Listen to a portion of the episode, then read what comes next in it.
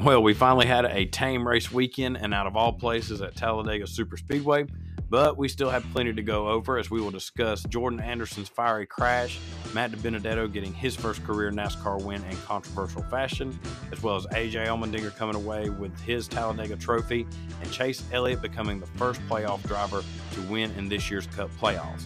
First, though, we are going to dive into some of the safety concerns with this next gen car on this episode of 3 Wide.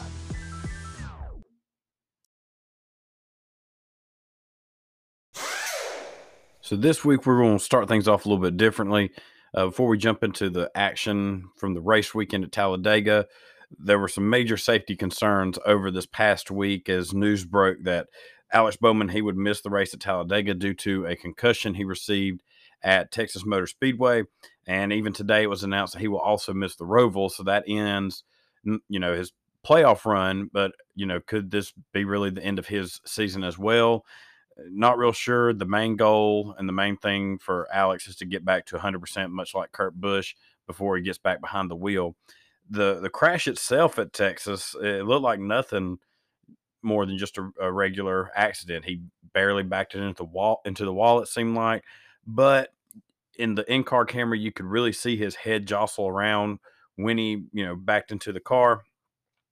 Then, as the crew was working on his car, trying to get him back on the track, Uh, you could see Alex was in obvious pain. He had his visor up. He was squinting, rubbing his eyes, you know, rubbing his face, and still somehow made it back out onto the track and finished the race. And luckily, he was not involved in any other incidents or crashes where this really could have made it a lot worse. He did talk about how this was the hardest crash he's ever experienced. And this is a guy who, you know, he, he's been through some several hard accidents and, and, and big wrecks throughout his career. So that's just more of, of, the problems that are really showing up with this next gen car. And drivers were commenting on it at Talladega.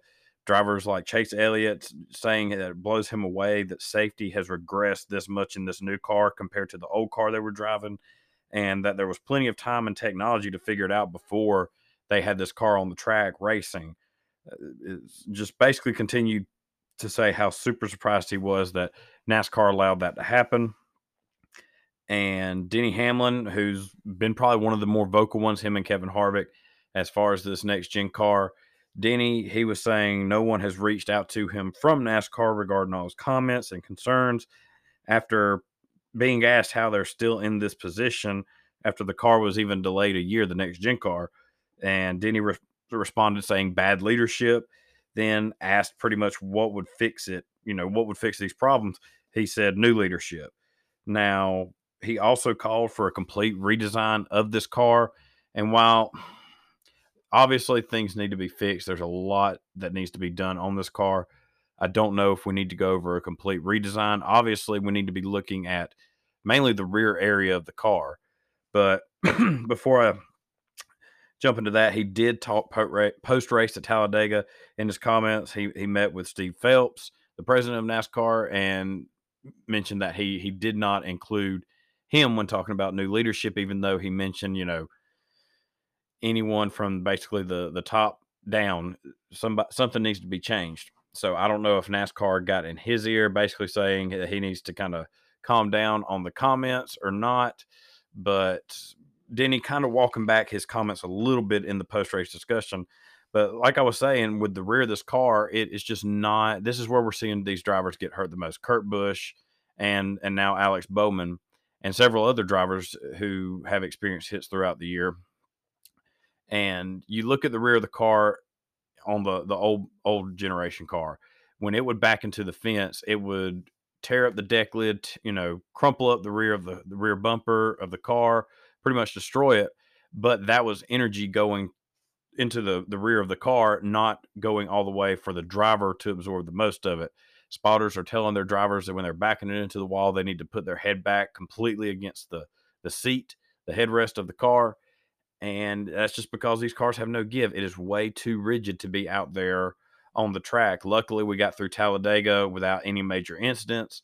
But one of Logano, that leads me to talking about Logano and Daniel Suarez, who also commented on this new car. Suarez, he discussed the difference in crashes, you know, compared super speedway style wrecks to wrecks you would see at, at, at Richmond or, or other tracks like that.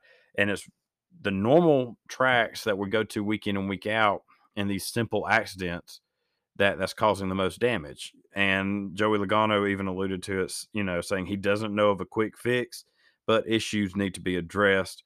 And it's a shame that the position that the sport is in with the new car and that we have three drivers hurt, being Alex Bowman, Kurt Busch, and now Cody Ware, who also announced he will not be racing at the Roval due to an injury he sustained at Texas.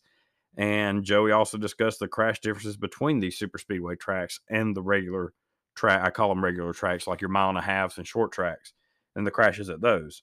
He said everyday tracks have been significantly worse as far as the hits go, and Eh, it's just a shame that we're that we're in this position. I agree with him in that he, I don't see a quick fix for this car. This is going to have to be something to be addressed throughout the off season.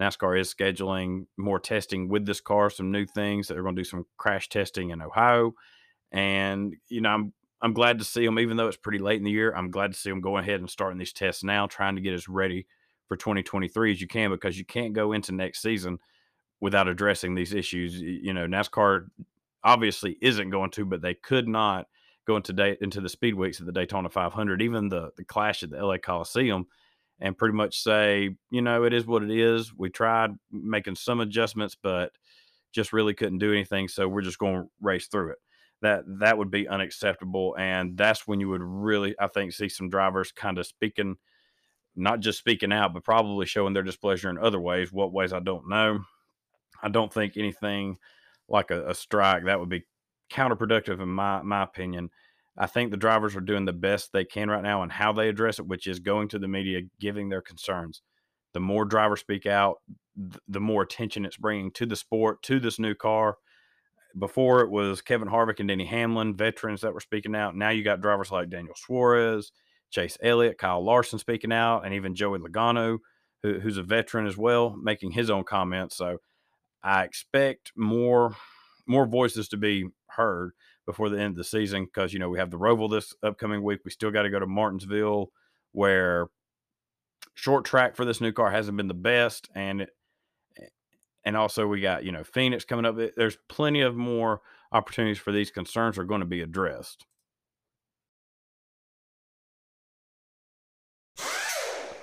Now let's jump into the action from the race over the weekend at Talladega. You have the Truck Series and Xfinity Series take to the track on Saturday. In the Truck Series, Matt DiBenedetto gets his first NASCAR win in controversial fashion after Carson Hocevar intentionally spins and stops on the track, causing a caution with four to go. They then wreck in the tri oval as they come to the checkered flag. NASCAR throws the, the caution just as Ben Rhodes is forcing Matt DiBenedetto below the yellow line. It was also Brett Holmes was involved in the, the battle. It, if the race had stayed green, Brett Holmes would have won his first career race. He beat DiBenedetto to the line. However, because of the caution and Ben Rhodes being ruled that he forced DiBenedetto under the line, Matt was awarded the, his first career win. And Brett Holmes, I was just gutted for him. You know, it's his home track, Alabama driver, and just does miss out on his first career win, as I said. And that's about how these fall truck races normally go. There's always some sort of controversy coming to the line with, with these types of races. But the top 10 behind Matt DiBenedetto was Ben Rhodes in second, Brett Holmes in third, Ryan Preece finished fourth with Christian Eckes in fifth, Hailie Deegan finished in sixth, followed by Chase Purdy in seventh, Colby Howard in eighth, Parker Kligerman finished ninth, and Tyler Ankrum finished 10th. So even though it was ruled Ben Rhodes forced DiBenedetto under the yellow line, Ben was somehow rewarded with a second place finish. Most of the time, you would see a penalty where they put Ben to the back of the, the field and eh, I don't see I don't see the justification in in doing that ruling because the yellow line is there for a reason, whether I agree with it or not. And you can't go below it, even you know, unless you're forced. Then the other guy could get penalized. So, did Matt make a pass under the yellow line, and is he the one that's at fault and should have been penalized, or was it Ben Rhodes who forced him under the yellow line?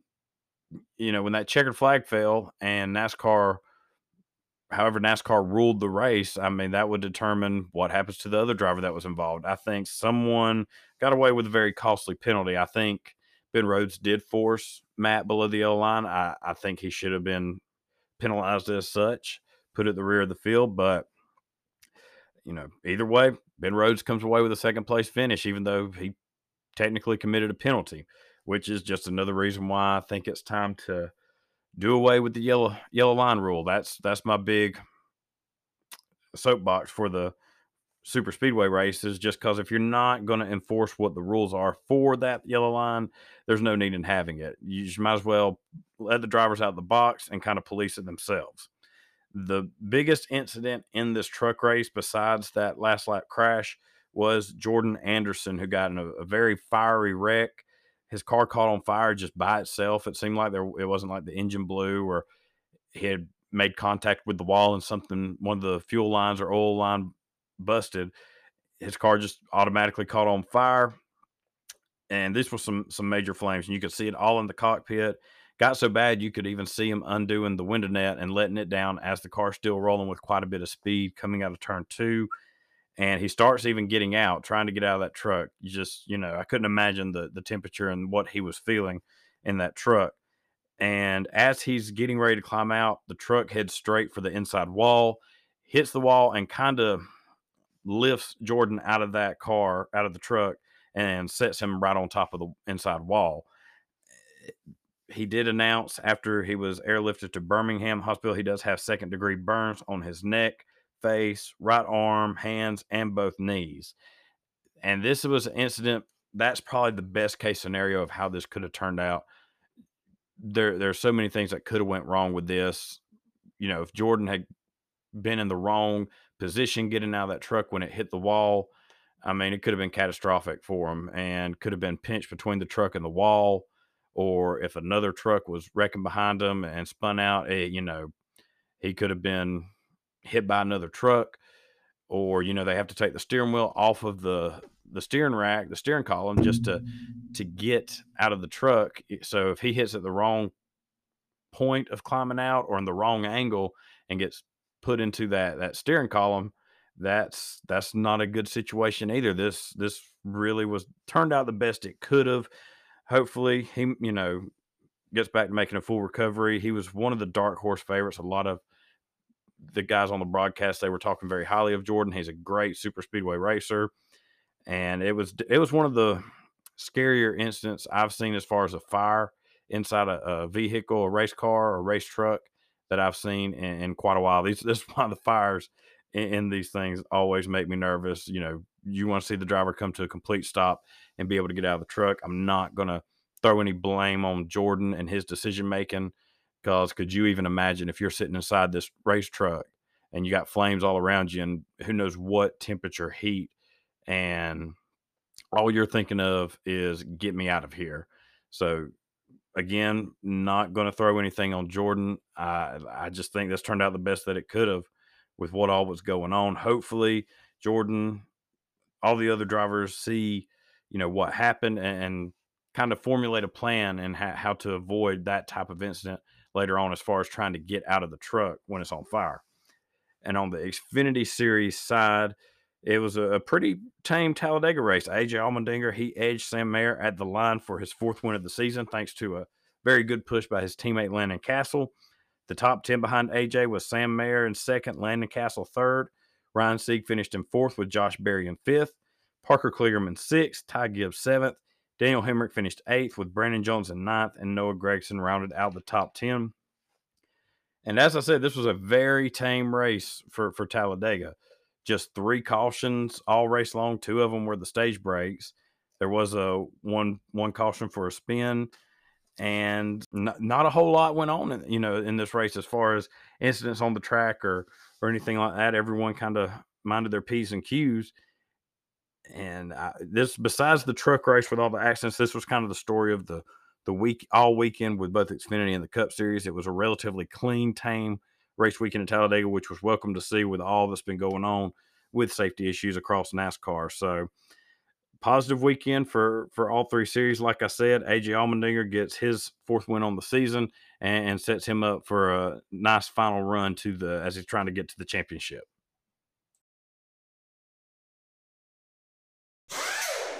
Now, with Sunday's Cup race, Chase Elliott, he became the first playoff driver to win in the playoffs this season, gets his second career Talladega win.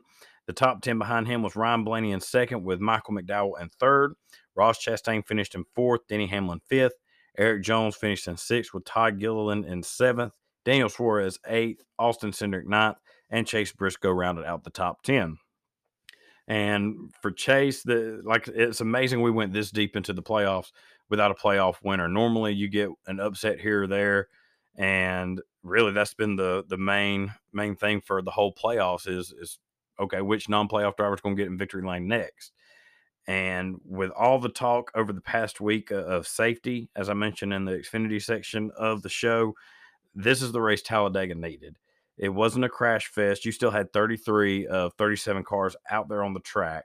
It was still competitive, in my opinion. It wasn't, you know, boring or, you know, just tough to watch because you didn't have drivers crashing or knocking each other around all day. You still had 57 lead changes with 17 drivers. So nearly half the field, they at least led one lap in this race. And per racing reference, in this race, there was over 10,000 passes compared to 8,000, around 8,000, a little more than 8,000 passes over the last two races, both the spring Talladega race this season and the fall last season.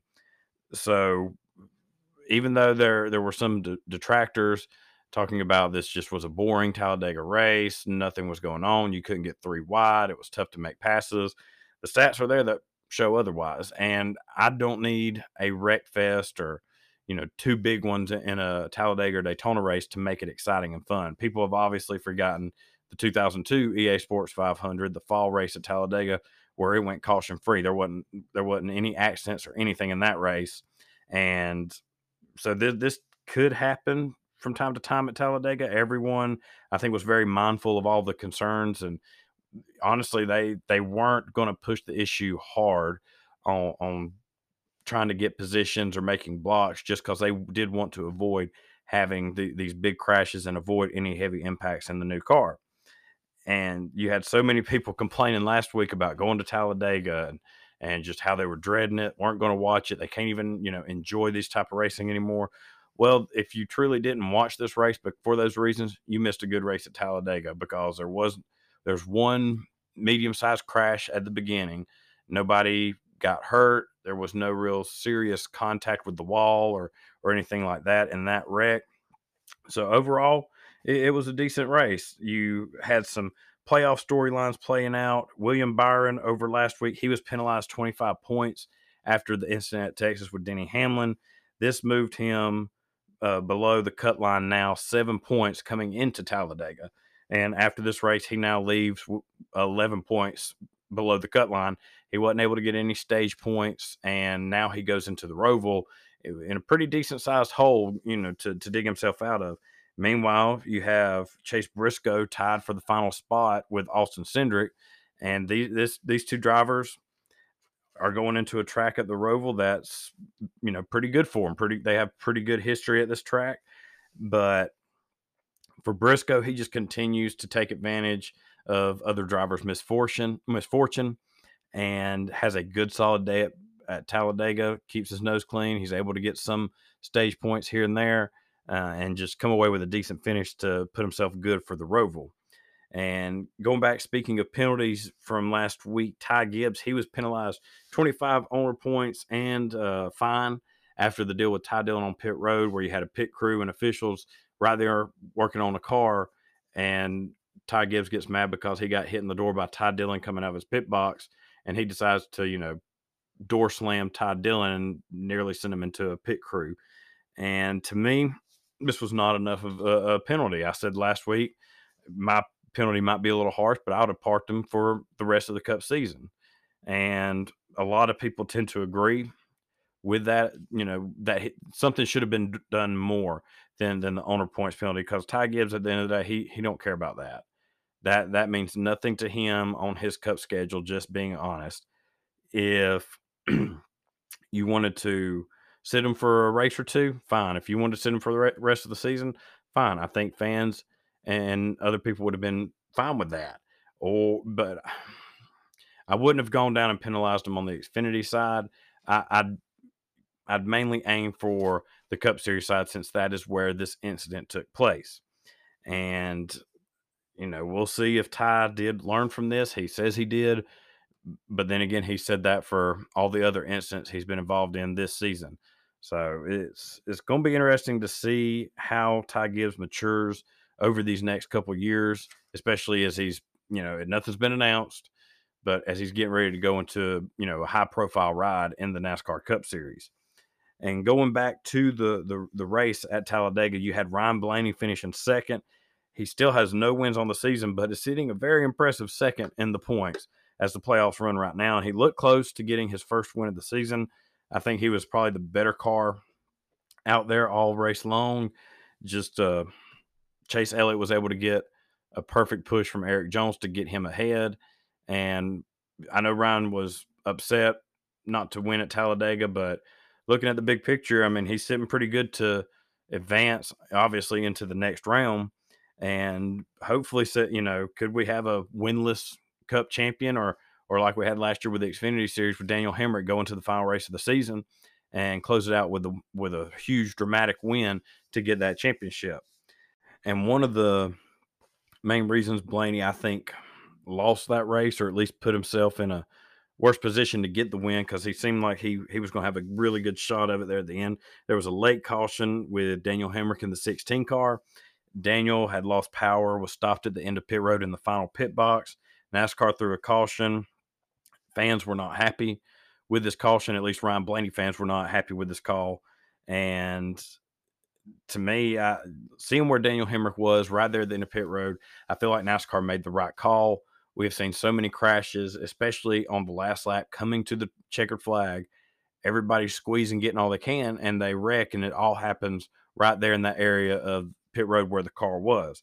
So I feel like NASCAR made a responsible decision, made a good decision to throw a caution, get the car moved out of the way just to avoid any possible scenarios where that car would be a factor in a wreck.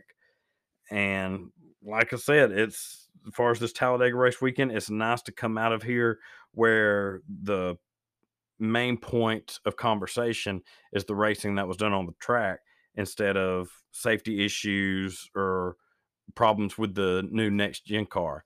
It's definitely refreshing. I'm glad for this type of race weekend where now we can focus on the Roval and what the playoffs are going to look like and who may be eliminated when the checkered flag falls at that track. And before we get to breaking down the Roval and all that might take place on the track, let's point out our spotlight drivers from over the race weekend at Talladega. In the Truck Series, my spotlight driver is Brett Holmes, finished in third place, best career finish in the Truck Series. He's from Munford, Alabama. So this was a, big race for him, his home track, eh, seventh race he's run this year for the Truck Series. And if no caution had fell, I feel pretty, you know, well, I ain't got to say I feel pretty confident. You can go back and see the replay. He gets to the line first ahead of Matt DiBenedetto and would have been a huge emotional win for him. Now, Brett is a two, as a former ARCA champion. He won the ARCA championship back in 2020. In his seventh races so far this year, he has one top five, two top tens. Definitely a guy to keep an eye on. Maybe he can get a full time shot in the Truck Series next year for a decent team, but he definitely stood out at a good time at his home track. And moving to the Xfinity Series, my spotlight driver is Parker Kligerman, who again, to me, is just showing his talent and how much of a travesty it is that he is not in a full time ride in any of the three series. He finishes in sixth place with Big Machine Racing in the 48 car. Third race this season in the Xfinity Series. He's made other starts for teams like Sam Hunt Racing, but you know we're getting here into the silly season point of the season. And this is where you hear Parker's name come up a lot. A lot of fans are hopeful that he gets a shot in the full time, no matter where it is. I would just love to see him getting a solid team in the Xfinity Series or the Truck Series. I feel like he could really shine there, show what he can do. And again, he just just shows how, how talented of a driver he is with with, a, with this finish. I don't know if he'll have any more starts in the Xfinity Series this year, but hopefully this opened up some eyes, maybe get him some opportunities, possibly a full time opportunity next season in, in one of the three series. On the Cup Series side, I'm going with a complete team. I'm going with Front Row Motorsports. You have Michael McDowell finishing third. He ties his career best second top five finish of the season and his 12th top 10 of the year. And really, before his bet, the most top 10s he had in a season was five. He has really picked up the pace over the past couple years. Front Row Motorsports is looking really strong, building up, you know, quite a name for themselves. They're becoming more competitive, and Michael McDowell has been leading the charge for that team in that area. Uh, Todd Gilliland, another driver for Front Row Motorsports, you got to point out he gets his second top 10 of the year. He was up front for most of the race towards the end of the season and towards the end of the race, excuse me, on Sunday. And both drivers will be also, you know, keep your eye on, on them at the, the Roval. Both very good on road courses, especially Michael McDowell. Could, you know, he still getting upset win before the end of the season. This is going to be his probably final best shot to get it done. So either way, those are the, the spotlight drivers for over the race weekend at Talladega. But looking forward at the Roval on the Xfinity Series side, you got AJ Allmendinger looking to defend his race win. If he wins Saturday, it will be his fourth straight win on the Roval. And for the Cup Series, you have Kyle Larson looking to defend his race win. The top three drivers for me to watch at the Roval is obviously going to be Kyle Larson, Chase Elliott, who has two wins at this track, Ryan Blaney, who won the inaugural race at the Roval, and he also has a top 10 in all four races that's been run there since it started. So three, three, those are my top three drivers to keep an eye on. But really, this is going to be, I think, a good race for every playoff driver, barring any mechanical issues or anything like that. You got Ross Chastain and Daniel Suarez. They are both road course winners this season. You got Austin Cindric, who's right there in a battle with Chase Briscoe for that final playoff spot. He cut his teeth on road courses. He's going to be a driver to watch. And in the other part of that, Chase Briscoe, he won the Xfinity Series race at the Roval before. So it's going to be fun to see how this race shakes out. Who kind of who can take advantage of it and get themselves into the playoffs? Can William Byron overcome that 11 point deficit? who misses the the heart what was called the heartburn corner heartburn turn uh, this year it seems like every year somebody misses it whether it's chase elliott kevin harvick or the inaugural year when kyle larson and about half the field missed it on a late restart so not going to want to miss a lap of action especially sunday stage points are going to mean everything with the the battle for that cut line so close so surely you don't want to miss any of the action this weekend at charlotte and before we sign off, I just want to let everyone know keep an eye out for a new video on my YouTube channel to come out later this week. I will have the link in the description for this podcast episode. And we'll have some silly season news to cover. As Hailie Deegan, it was announced today, she will be making a start in the Xfinity Series, her debut in the 07 car at Las Vegas, and possibly even get a second start before the end of the season. Could this lead to bigger and better things for Hailie for 2023? Also, Kaulig Racing, they're getting ready to make an announcement to, on Wednesday, tomorrow. Uh, the rumors going around is that AJ Allmendinger will be announced as the full time driver of the 16 car for Kaulig next season. So AJ Allmendinger's return to the Cup Series looking to be imminent, and we will break down all that, what that could mean for Kaulig Racing on the Xfinity Series side, and much, much more. So everyone stay tuned for that. That'll come out later this week. And that will wrap up this week's episode of Three Wide. As always, thank you for joining me and listening along. If you haven't already, be sure to hit that subscribe button wherever you're listening to this podcast from. I hope everyone has a wonderful rest of their week. We will meet back same time next week, go over all the action from the Charlotte Roval, and discuss what drivers were eliminated from their playoffs.